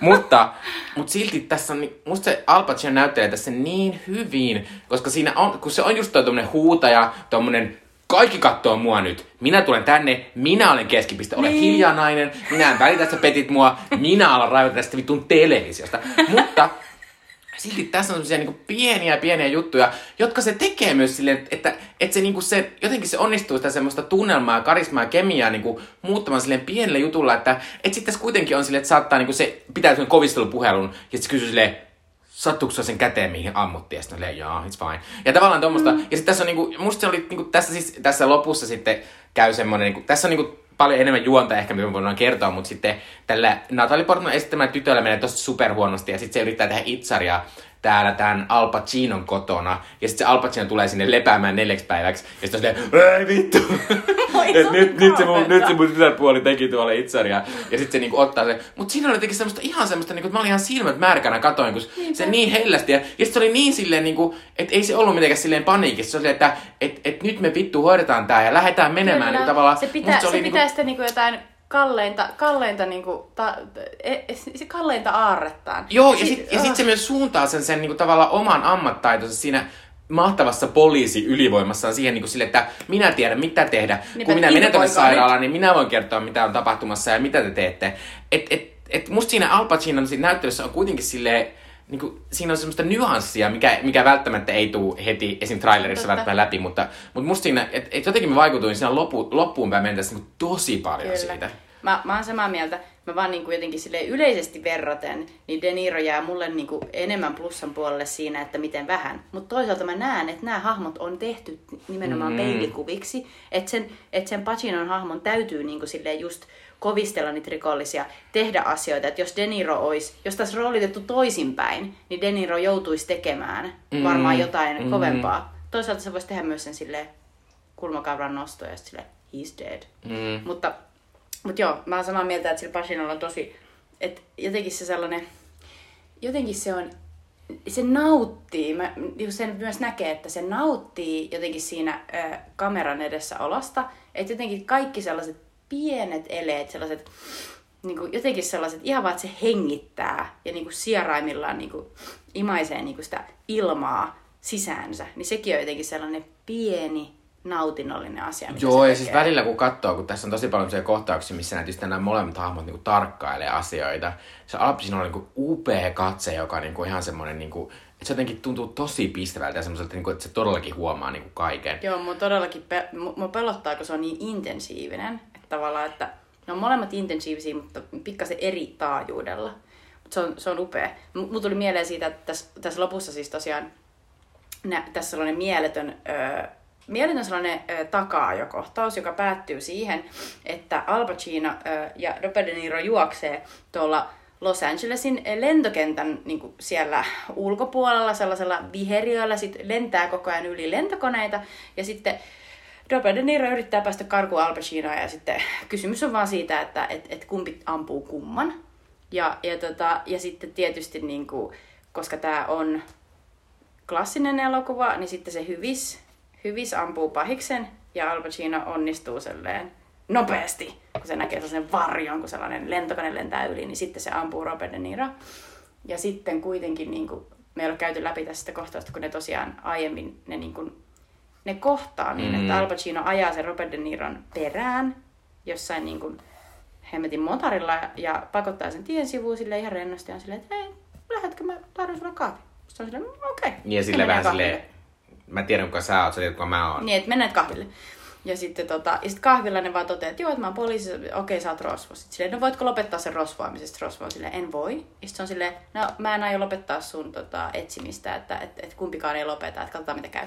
Sitten tuossa lopussa niin Al Pacino tappaa sen Robert De Niron, ja ennen kuin se Robert De Niro kuolee, niin sitten, sitten se Pacino menee siihen ja sitten se tarttuu. No on niin kuin silleen, että nyt, nyt kävi näin. Mm. Että tavallaan ne on, niin kuin, ne on pahoillaan, että kävi näin, koska niillä ne oli löytäneet tavallaan yhteyden. Ne olisi ehkä jossain toisessa maailmassa voinut mennä pelaa kössiä tai varmaan padelia. Silleen, mm. että et ne oli niinku, niillä oli molemmilla, niillä oli työ, oli niiden intohimo, ne suhtautui tosi vakavissaan siihen, mitä ne teki, ne oli siinä tosi hyviä, ne oli molemmat johtajia, tavallaan niillä oli hirveästi yhteisiä asioita. Yksityiselämä oli perseellä sekin, että tavallaan, mutta nyt ne niinku vaan tarttu toisia kädestä ja sitten niinku se Al Pacino pitelee sitä Robert De Niron kättä, kunnes se kuolee. Niin siinä on jotenkin niinku, mut tuli jotenkin mieleen miesten vuoro. Siis se, siis se suomalainen dokkari, missä miehet saunoo ja saunassa ne tavallaan puhuu niille tärkeistä asioista. Ja musta tässä elokuvassa on jännällä tavalla sitä, mie, sitä sellaista tavallaan sellaista niin tunneyhteyttä näiden niin kuin macho-maailmassa elävien miesten välillä kuitenkin niin kuin yllät, yllättävän tavallaan niin kuin sy- syvällisesti jotenkin päästää siihen. Vähän sellaiselle miesten vuorotyylillä, että mm. nyt istutaan täällä lauteella ja sitten sit aletaan juttelee. Tässäkin on silleen, että no nyt me ollaan tavallaan tappamassa toisiamme koko ajan, mutta istutaan hetkeksi kahville ja sitten sit alkaa tämä juttelu. Niin ja, sit ylipäänsä tässä on niinku tavallaan tässä, vaikka, vaikka tässä on tosi semmonen niinku, tää on vähän semmonen cool äijä leffa, niinku nämä on tämmöisiä coolia äijä. Niin tässä on, tässä on, tässä on myös, kun tää, vaikka kuvataan tätä elokuvaa niin tosi action painotteisena, niin tähän elokuva on super pitkä, niin action kohtaukset ei ole mikään pääasia tässä, vaan tässä on niin tosi sellaista niin kuin, niin kuin hidasta ja mietteliästä ja semmoista vaan niin kuin tunnelmointia ja semmoista kuvataan sitä kaupunkia ja jotenkin sitä semmoista, jotenkin semmoista eh, jotenkin aika pienimuotoistakin niin kuin eloa ja näidenkin pienimuotoista semmoista, niin kuin mitä se duuni välillä on ja tälleen. Eh, mutta sitten, ja sit näiden, mutta näiden pienten kohtausten kautta sitten tulee niitä semmoisia, niin että, että, niin, että kyllä näillä äijilläkin on niin kuin vähän tunteita, että ne molemmat ehkä vähän surullisia ja sitten, no kai ne molemmilla on vähän kaipuuta kuitenkin johonkin muuhun. Ehkä äh, sillä Al Pacino-hahmolla vähemmän. Mutta sitten toisaalta myös vähän semmoista, että kun ne molemmat on vähän semmoisia niin kuin johtajia ja semmoisia, äh, niin sitten siihen liittyy yksinäisyyttä tai semmoista, niin kuin, että, että koko ajan vähän, että silleen, niin kuin, että koska on vaarallista duunessa kyse, niin kaikesta pitää olla vähän niin kuin vaikea loppu. Että tässä on tosi siis semmoinen, semmoinen tässä alussa kuvataan aika paljonkin sitä, miten, se, miten sillä De Niron hahmolla on se, on se Wal Wal Kilmer ja sitten se, sit se semmoinen toinen kaveri, ja ne on niinku yhdessä tehnyt näitä juttuja. Ja sitten kaikki tämä alkaa sitten semmoinen pieleen sen takia, että niiden pitää ottaa siihen kolmikkoon semmoinen ylimääräinen oikein tunne. Mm-hmm. Ää, mutta sitten, ni, mut sitten kuitenkin se, se, se, niinku sen, ma, sen Michaelin tai sen De Niron, ää, ei kun Neilin, ää, se sitten sanoo vaan, kun se kysy, joku kysyy jotenkin silleen, että et, et, toi Michael kuoli, että, että niin kuin, mitäs nyt, että se oli sun niin kuin, ystävä. Ja sitten se vaan sanoo sille when it rains, you get wet. Tavallaan, että siinä pitää olla vähän in denial myös silleen, niin kuin, että ei, ei tämä nyt ole mitään, ei tämä ole mitään. Niinpä. Että Ei kaikki, kaikki, kaikki ties, mitä, mitä tehdään, kaikki ties, mitä voi tapahtua, mitkä nämä panokset niin kuin on. Niinpä. Ja sitten tavallaan tuommoista tulee semmoinen, niin kuin, että, että, niin, että kai ne on vähän surullisia hahmoja kuitenkin. No on. Tuossa kun sä kuvailit sitä, että miten paljon tästä elokuvasta on sellaista niin kuin tunnelmaa ja sitä niin kuin Los Angelesissa niin kuin elämistä ja siellä yössä kulkemista, niin tämä elokuva on ihan super hyvin käsikirjoitettu siinä, että hän on käsikirjoitettu se sellainen niin kuin laajempi maailma, josta vain pieni osa niin kuin tuntuu ja näkyy tässä. Mm. Se on hauskaa, kun tässä mainitaan silleen, että puhutaan monista hahmoista silleen, että ne on ollut Folsomissa. No kaikki, jotka kuuntelikin Johnny Cashia, niin tietää Folsom Prison Blues. Folsom on erittäin tunnettu vankila Amerikassa, mutta sitten tässä on tosi monia muitakin niin vankiloita, joita silleen name dropataan. Ja by the way, tämä napsautus on Al Pacino-hahmon asia tässä, hänen trademarkkinsa. Mutta siis, että tässä on valtava määrä sellaista, niinku, just niinku näitä yksittäisiä hahmoja, jotka on ollut jossain Greerissa ja Judyssä ja siinä ja tässä vankilassa ja sitten siellä on ollut sitä ja sitten siellä on niinku ollut tätä ja sitten jotenkin se, se mm, kerroksellisuus niiden yksityiskohtien ja tavallaan sen sellaisen vähän niin kuin, että joku muistaa jotain joltain aikakaudelta, joka, joka jotenkin liittyy joidenkin elämään, niin se on hirveän realistisen tuntune. Että tavallaan, että siellä on hirveästi sellaista niin kuin pientä, pientä tietoa, ei sellaista, missä sulle tulee olla, että voi ei, nyt mulle jaellaan tätä tietoa. Nyt on tällainen tietohahmo. Ei, vaan silleen, että se tulee niinä pieninä, niin kuin, pieninä niin kuin, höpötyksinä. Eiku, eiku, nimenomaan näin, että tavallaan mun mielestä on myös vaikea kuvata niitä asioita, mitkä sitten rakentaa tämän elokuvan sen tunteellisen niin kuin, ytimen sen, koska ne syntyy nimenomaan tämmöistä pikkujutuista. Että niin kuin, ja, ja ihan vaan semmoisista niin kuin, jotenkin eleistä ja niin kuin semmoista, miten kun ne kohtaa näitä naisia ja näitä, ja tavallaan semmoisia pieniä puhelinkeskusteluja ja sitten miten niin kuin, asioita yritetään hoitaa ja kaikkea, että, että on tosi vaikea kuvata sitä niin kuin, sitä tunnepuolta, joka musta tässä kuitenkin on niin kuin, aika vahvana. Mm-hmm. Ja tavallaan ne, ja tässä kuitenkin käsitellään musta aika semmoisia niin kuin, niin jotenkin paljaita tunteita tai semmoisia, että ne ei ole kauhean monimutkaisia. Sehän tulee varsinkin sen Al Pacinon esittämän Vincent Hannahan kautta, että hänellä on sellainen kohtaus, missä hän pääsee lohduttamaan sellaisen tapetun prostituoidun äitiä.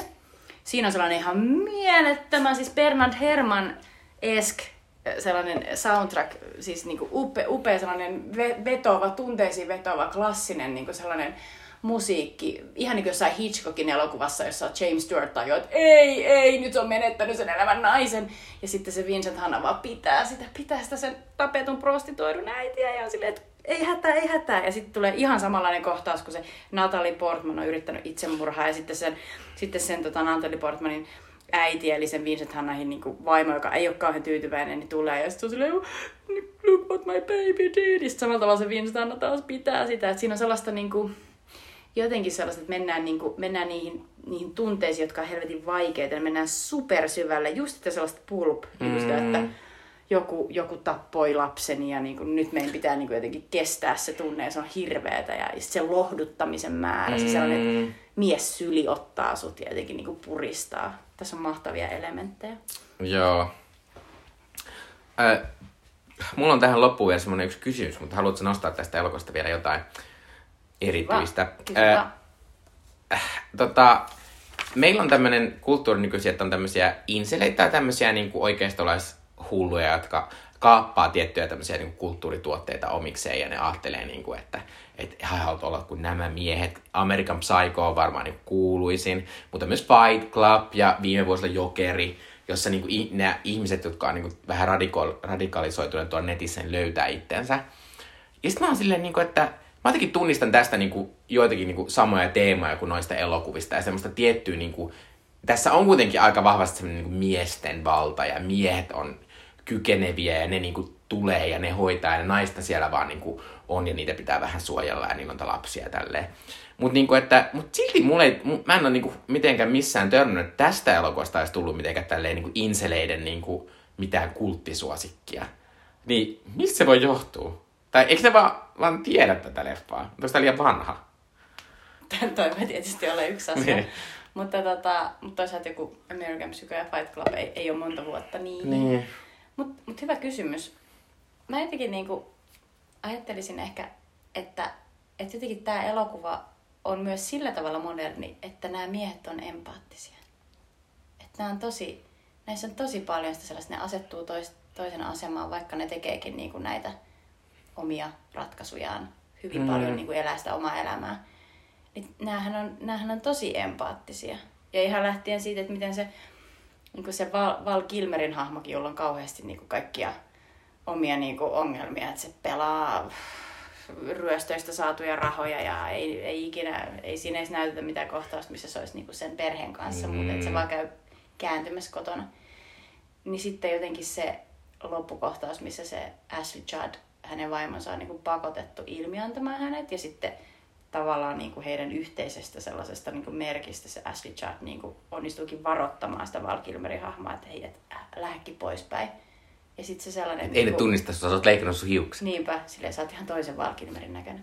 Niin jotenkin se, niiden, jotenkin se katse, kun se Val Kilmer näkee sen vaimon, miten, miten rakastuneen, mm. iloinen se on, kun se näkee sen. Ja miten, miten niin kuin silleen, tilanne muuttuu, kun se vaimo näyttää sille sen niiden salaisen merkin, että, että hän menee. Mm. Ja sitten se, miltä se taas näyttää se sen vaimo, kun se tajuu, että se on päässyt karkuun. Jotenkin siinä on sellaista niin kuin, syvää yhteyttä ihmisten mm. välillä. Ja mun mielestä näiden päähenkilöidenkin niin kuin elämässä, että vaikka ne meneekin mönkään ne niiden naissuhteet, niin ne ei kuitenkaan sille ne ei lähtökohtaisesti ajattele ihmisiä jotenkin sille esine, esineinä. Mm. Et lähinnä, että ne on vaan niinku, ne päätyy käyttämään ihmisiä esineinä, koska niiden, niiden jotenkin se ajatus on vaan niin fakkiutunut siihen työhön, että mm. ei pysty ajattelemaan mitään muuta.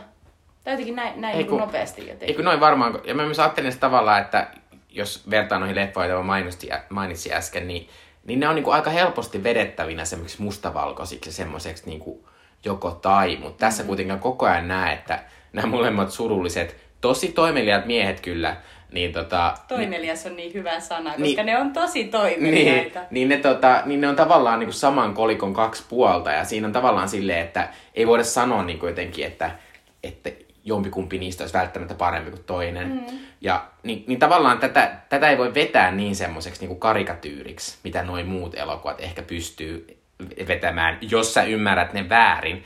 Eh, Mutta tämä on tavallaan semmoinen, niin kun tämä ei myöskään anna niitä semmoisia helppoja, niin kuin, näin asiat on niin vastauksia. Paitsi jos sä haluat helposti vi- viihdyttyä, niin katsokaa se Great Ass-läppä, joka on oikein hauska. Mutta tästä tuli vielä mieleen, että me ei taidettu mainita, että että se minkä takia tämä elokuva oli niin poikkeuksellinen silloin aikanaan, yksi syy oli se, että Robert De Niro ja Al Pacino ei ollut koskaan näytellyt yhdessä samassa elokuvassa. He olivat näytelleet siis samassa elokuvassa, mutta eivät yhdessä. Eli he ovat no molemmat näytelleet Kummiseta kaksi elokuvassa, jossa Al Pacino esittää tätä Michael Corleonea, mutta sitten äh, Robert De Niro esittää Michael Corleonen isää Vito Corleonea nuorena. Ja heistä heistä ei ole siinä elokuvassa kohtauksia, missä he, he olisivat samassa tilassa, koska he esittävät eri aikatasoissa mm. olevia ihmisiä. Niin tää, tää oli jotenkin niinku monin tavoin, tää on tosi mahtava, jotenkin sellainen huipentuma silleen, että nyt he kohtaavat. Joo. Nyt, nyt tää on niinku onnistunut, koska mä oon monta kertaa maininnut jo meidän podissa, että jos haluatte nähdä jotain ihan hirveetä, missä Robert De Niro ja Al Pacino on yhdessä, niin katsokaa A Righteous Kill. A Righteous Kill, jos haluatte nähdä sellaisia vanhempia miehiä, jotka esittää, että ne on ehkä 20, 20, ehkä 30 vuotta nuorempia. Ja tosi nuoret miimit rakastaa ja haluaa nähdä niitä, kun ne on salilla. Sexy guys. Oh my god. Ei silleen, niin, että mä en ole mikään ikärasti, vaan niin, että ei se vaan yksinkertaisesti toimi. Sä et voi, sä et voi 70 esittää, että sä oot 40. Ei se, ei se ole mahdollista. Joo. Mutta elokuva on silleen, että tavallaan tässä on mahtavaa se... Paitsi jos olet Tilda Swinton. niin, tässä on mahtavaa siis se, tota, se niin kuin vaan näiden kahden näyttelijän semmoinen suunnaton niin kuin, semmoinen star power ja karisma ja semmoinen niin kuin, että, että tavallaan vaikka sä, vaikka sä näet, niin kuin, että nämä on jo tämmöisiä vanhempia miehiä, niin tavallaan sä et niinku välitä yhtään. Sä oot silleen, niinku, että nämä on aivan mielettömiä. Ja, ja, ja tavallaan niinku, Robert De Niro on niinku kuuma. Kuuma. Siis silloin mä ryppy siinä otsaa. Mutta silti mä oon koko ajan silleen, oh no. Että mä niinku lankeisin, mä oikeasti niinku kaatuisin maahan, jos Robert De Niro puhuisi mulle. Varmaan minäkin. niin. Apua. Joo. Äh, mutta tosiaan, kuten Jutta sanoi, niin äh, Heatin näkee helposti Netflixistä tai Disney Plusasta, ja se todellakin kannattaa katsoa, koska se oli aivan ihan mielettömän hyvä elokuva. Siis aivan käsittämätön hyvä elokuva. Siis Mä oon niin onnellinen, että mä viime on nähnyt sen. Tämähän oli, tämähän oli varmasti meidän elokuvapuolella laadukkain. Siis tää on aivan mieletön. Ihan mieletön. Äh, seuraavaksi, ei ehkä ihan yhtä mielettömiä, mutta kuitenkin meidän kulttuurisuusia teille, eli Switchy Dippejä. Eli vielä sweet chili dippejä, eli meidän kulttuurisuositukset teille. Jutan kulttuurisuositus on Dead Ringers TV-sarja, joka löytyy Amazon Primeista. Ja se on tavallaan uudelleen versiointi tällaisesta aika tosi tunnetusta ää, David Cronenbergin ää, elokuvasta Dead Ringers vuodelta 86. Se perustuu myös romaaniin, eli näissä on sama, sama lähdemateriaali. Mutta kertoo siis identtisistä kaksosista, jotka ovat gynekologeja, tai tässä uudessa he ovat synnytys, tai he ovat, he ovat, he ovat tavallaan niin kuin nais, niin kuin, he ovat hedelmällisyyslääkäreitä, mutta siis mun mielestä se on vähän sama asia kuin gynekologeja. Ja sitten he jakavat ihan kaiken, eli heillä on tällainen epäterve suhtautuminen omiin rajoihin. Ja sitten tietysti niin kun, ö, tulee vastaan tällainen tota, ihana hahmo, johon, johon toinen rakastuu ja sitten toinen tulee ihan järkyttävän mustasukkaiseksi. Mutta jos olette nähneet tämän Cronenbergin ö, alkuperäisen elokuvan, jossa Jeremy Irons esittää kaksoisroolissa näitä eh, gynekologi-identtisiä kaksosia, niin tiedätte, että se on aika hurjaa katsottavaa. Siinä Cronenbergin leffassa muun muassa ihan yksi mahtava asia on, että siinä on keksitty sellaisia uusia gynekologisia instrumentteja, joita nämä Jeremy Ironsin tyypit siis keksivät tässä ja sitten käyttävät. Ja sitten Hyvä. lopulta saavat siis sellaisen ihan täydellisen hermoromahduksen, mutta tota, tässä uudessa sarjassa mä oon aivan... Mä, mä luin tästä jonkun arvion, missä oli silleen, että nihkeästä teoksesta tuli nahkea sarja. No enpä tiedä. Mä tykkään todella paljon sellaisesta niin kuin jotenkin vähän sairaaloisesta, oudosta niin kuin fasinoitumisesta johonkin tiettyyn asiaan. En välttämättä halua nähdä mitään erityisiä lähikuvia jostain synnytyksistä. Tässä ei siis ole sellaisia sinänsä, mutta on tässä kohtauksia, joissa tehdään keisarileikkauksia ja tällaisia. Mutta näissä kohtauksissa sä voit hetkeksi sulkea silmät. Tämän, elo, tämän sarjan parasta antia on Rachel Weisz, joka esittää ihan mahtavalla tavalla näitä Mansell Twinseja, niin kuin tässä, tässä heidät on tota, billattu, eli ää, Beverlyä ja Eliettä, ja he ovat siis aivan super erilaisia, ja Rachel Weisz esittää heitä todella uskottavasti. On myös todella hämmentävää, kun välillä unohtaa, että Rachel Weisz esittää heitä molempia. Hän on vain kun- yksi ihminen. Kyllä, koska tässä on tosi paljon sellaisia kohtauksia, missä sä oot vaan silleen, että alat jo vähän niin kuin usko, uskotella itsellesi, että oikeasti nämä ovat kaksi eri ihmistä. Että tota, jotenkin se on nykyteknologialla tietysti ja, ja tota, niin kuin kuvan ja leikkauksen ö, taijalla saadaan paljon aikaa, mutta, mutta paljon tekee Rachel Weisz, joka on aivan superkuuma ja aivan ihana tässä. Ja hän siis alkuperäisessä äh, siinä Cronenbergin leffassa Jeremy Ironsin esittämät kakset rakastuvat tällaiseen yhteen naiseen, tai toinen heistä rakastuu erityisesti. Mutta tässä äh, Rachel Weiszin äh, TV-sarjassa, niin äh, Rachel Weiszin esittämistä kaksesta toinen rakastuu sellaiseen ihanaan naiseen. Ja, tota, ja se on, se on tota hienoa. Ja sitten siinä on myös käsitelty hienosti tätä tällaista raskaaksi tulemisen ja vauvan toivomisen tematiikkaa jotenkin erillään siitä sellaisesta ydinperheaspektista. Eli tavallaan vaan siitä, että on kauhea, kauhea halu, halu lisääntyä ja, ja saada lapsi. Ja tää on, tämän eh, tota, sarjan on tehnyt Alice Birch, joka tunnetaan muun muassa Lady Macbeth-elokuvasta ja Normal People. Uh. Ja se on mun mielestä ö, hyvin viistosti, hienosti tota, jotenkin toteutettu. Ja Jennifer Aililla on aivan upea, upea, upea pieni rooli sellaisena täysin psykopaattisena, mega rikkaana muijana, joka haluaa ostaa, ostaa sellaisen itselleen sellaisen ää, naiskeskusten sarjan ympäri Amerikkaa, jossa tehdään sellaisia hedelmöityshoitoja, joita ei oikeasti lain, lain sallimina voisi tehdä.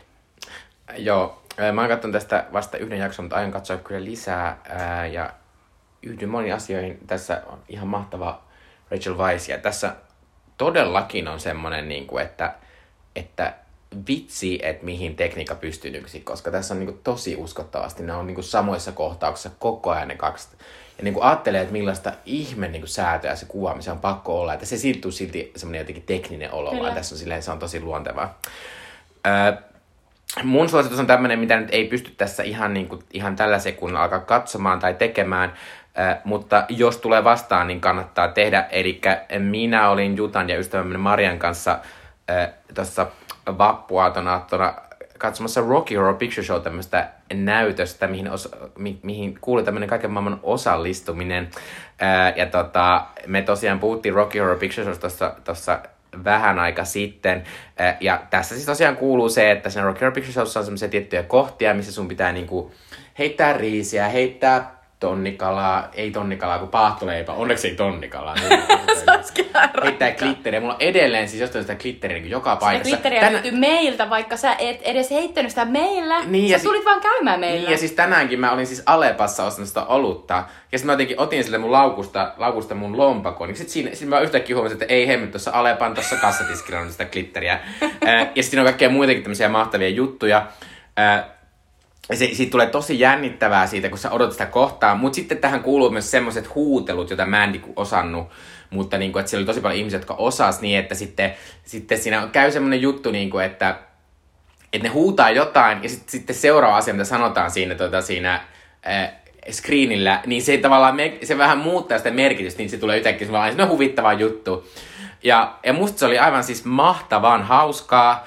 Ää, ja tota, siellä oli jotenkin, ja tietysti mä, mä en tälle ekalla kerralla pukeutunut miksikään hahmoksi, Jutta pukeutui hienosti ja siellä oli tosi paljon muitakin, jotka oli pukeutunut ihan mahtavasti. Mutta siellä oli vaan niin, niin iloinen olo ja semmoinen niin kuin, se oli jännittävää, koko ajan ootti, että mitä nyt tapahtuu ja mikä on hauskaa. Ja sitten kun kuitenkin siinä on niin paljon hyviä kappaleita, se oli koko ajan hyvä, hyvä semmoinen juhlaolo. Ja et, se oli ihan semmoista niinku, ihan viime niinku aikojen niinku paras juttu ja mulle tuli semmoinen niinku, jotenkin onnellus vaan siitä, että ihanaa, että mulla on tämmöinen elä, että mä oon tehnyt tämmöisiä niinku super, varmasti tyhmänoloisia juttuja joidenkin mielestä, mutta josta mä vaan nautin ja se on tämmöinen pieni hetki, jota voi tehdä, että jos tulee vastaan Rock and Picture Show tämmöinen näytös, eh, johon on, jossa annetaan ohjeet, mitä heittelet, niin kannattaa mennä sinne, se oli aivan super hauskaa. Yhdyn kaikkeen. Mä oon tosi iloinen, että Mikko tykkäsit siitä. Mä ö, hommasin Mikolle tämän ö, lipun ö, synttärilahjana ja musta oli tosi hauskaa mennä katsoa sitä yhdessä, kun me oltiin kuitenkin puhuttu mm. tässä podcastissa aiemmin tästä elokuvasta. Kannattaa kuunnella se jakso. Ö, mä oon käynyt tosi monessa näytöksessä. Mä en ole ikin käynyt niinku Pestiksin kanssa, että oli ihan sika kiva olla siellä, kun mä oon monesti ollut vähän silleen... Mutta just me ollaan käyty Marian kanssa aiemmin ja, ja, ja niin kun, se on upea kokemus. Outo ja hauska ja just yllätyksellinen. Niin, ja Suosi- sitten suosittelen. ylipäänsä on hirveän nautinnollista heittää kamaa muiden ihmisten Se on päälle. niin hauskaa, musta on hauskaa heittää ja sitten on tosi hauskaa odottaa, että milloin, milloin mun päähän lentää tota Niin, et, paahtoleipä. et mäkin söin jotain, jotain loput, mäkin join jotain niinku riisiä sinne kaljan mukana, ja sillä, ai täällä on jotain riisiä täällä mun kaljassa. Se Joo, on, se on jotenkin sellainen, se on nimenomaan event. Niin Kyllä. ihmiset haluaa, että pitää olla jossain, että tapahtuu jotain erityistä, niin tämä on sellainen erityinen asia. Kyllä. Loppuun, nyt vielä loppuun saadaan tietää, mikä on meidän ensi kerran leffa, koska Jutan vuoro on päättää se. Mä oon vähän huolissani, että mä näen ehkä, ehkä saa tätä, koska sekä Robert De Nirolla että Al Pacinolla on suunnattomasti leffa, eli jos, eli jos Jutta aikoo mennä jompaan kuvan niitä reittejä, niin voipi olla, että en tiedä, mutta An, a, ja, joo, ja mä kerron vielä tässä siis tosiaan, että Jutta kertoo mulle kolmen, kahden ja yhden pisteen vihjeen. Ja sitten jos minä tiedän heti ekalla, niin saan kolme pistettä. Ja sitten näin edespäin. Mutta jos en tiedä ollenkaan, sitten kumpikaan meistä ei saa pisteitä. Mutta jos minä tiedän jossain vaiheessa, niin Juttakin saa sitten yhden pisteen. Ja tosiaan tämä meidän piste on tällä hetkellä neljä neljä. Mutta anna mennä. Okei, no niin. Ensimmäinen, eli kolmen pisteen vihje. Äh, Me katsottiin nyt tämä Heat, jossa oli aikamoinen miescast. Mutta tässä seuraavassa elokuvassa on myös aikamoinen ukkocast, koska siinä on pääosassa Al Pacino, Jack Lemmon, Alec Baldwin, Alan Arkin, Ed Harris, Kevin Spacey ja Jonathan Price, just to name a few. Mm.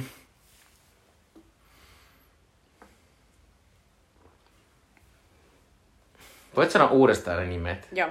Al Pacino, Jack Lemmon, Alec Baldwin, Alan Arkin, äh, Ed Harris, Kevin Spacey, Jonathan Price ja se lista jatkuu.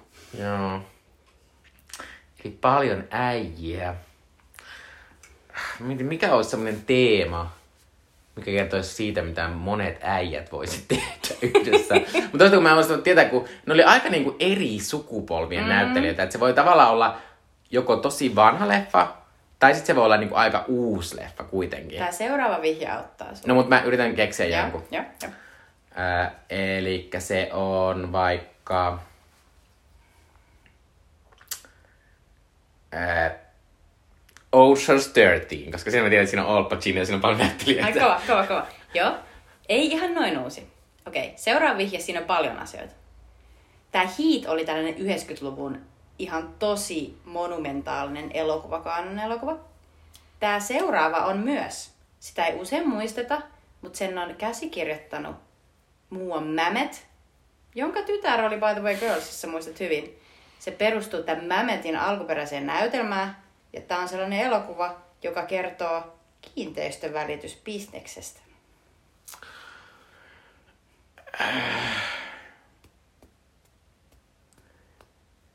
Nyt mä yritän sieltä mun päässä, kun mä siis vähän huijasin tässä. Mä yritin valmistautua tänään sille, että mä selasin tänään tota Al Pacino INDP. Nyt mä muistaa, mitä siellä on. Tuota, ei tuo sano mulle yhtään mitään, niin sit mä oon silleen, niin kuin, että, että sen nimi on vaikka We Bought a House.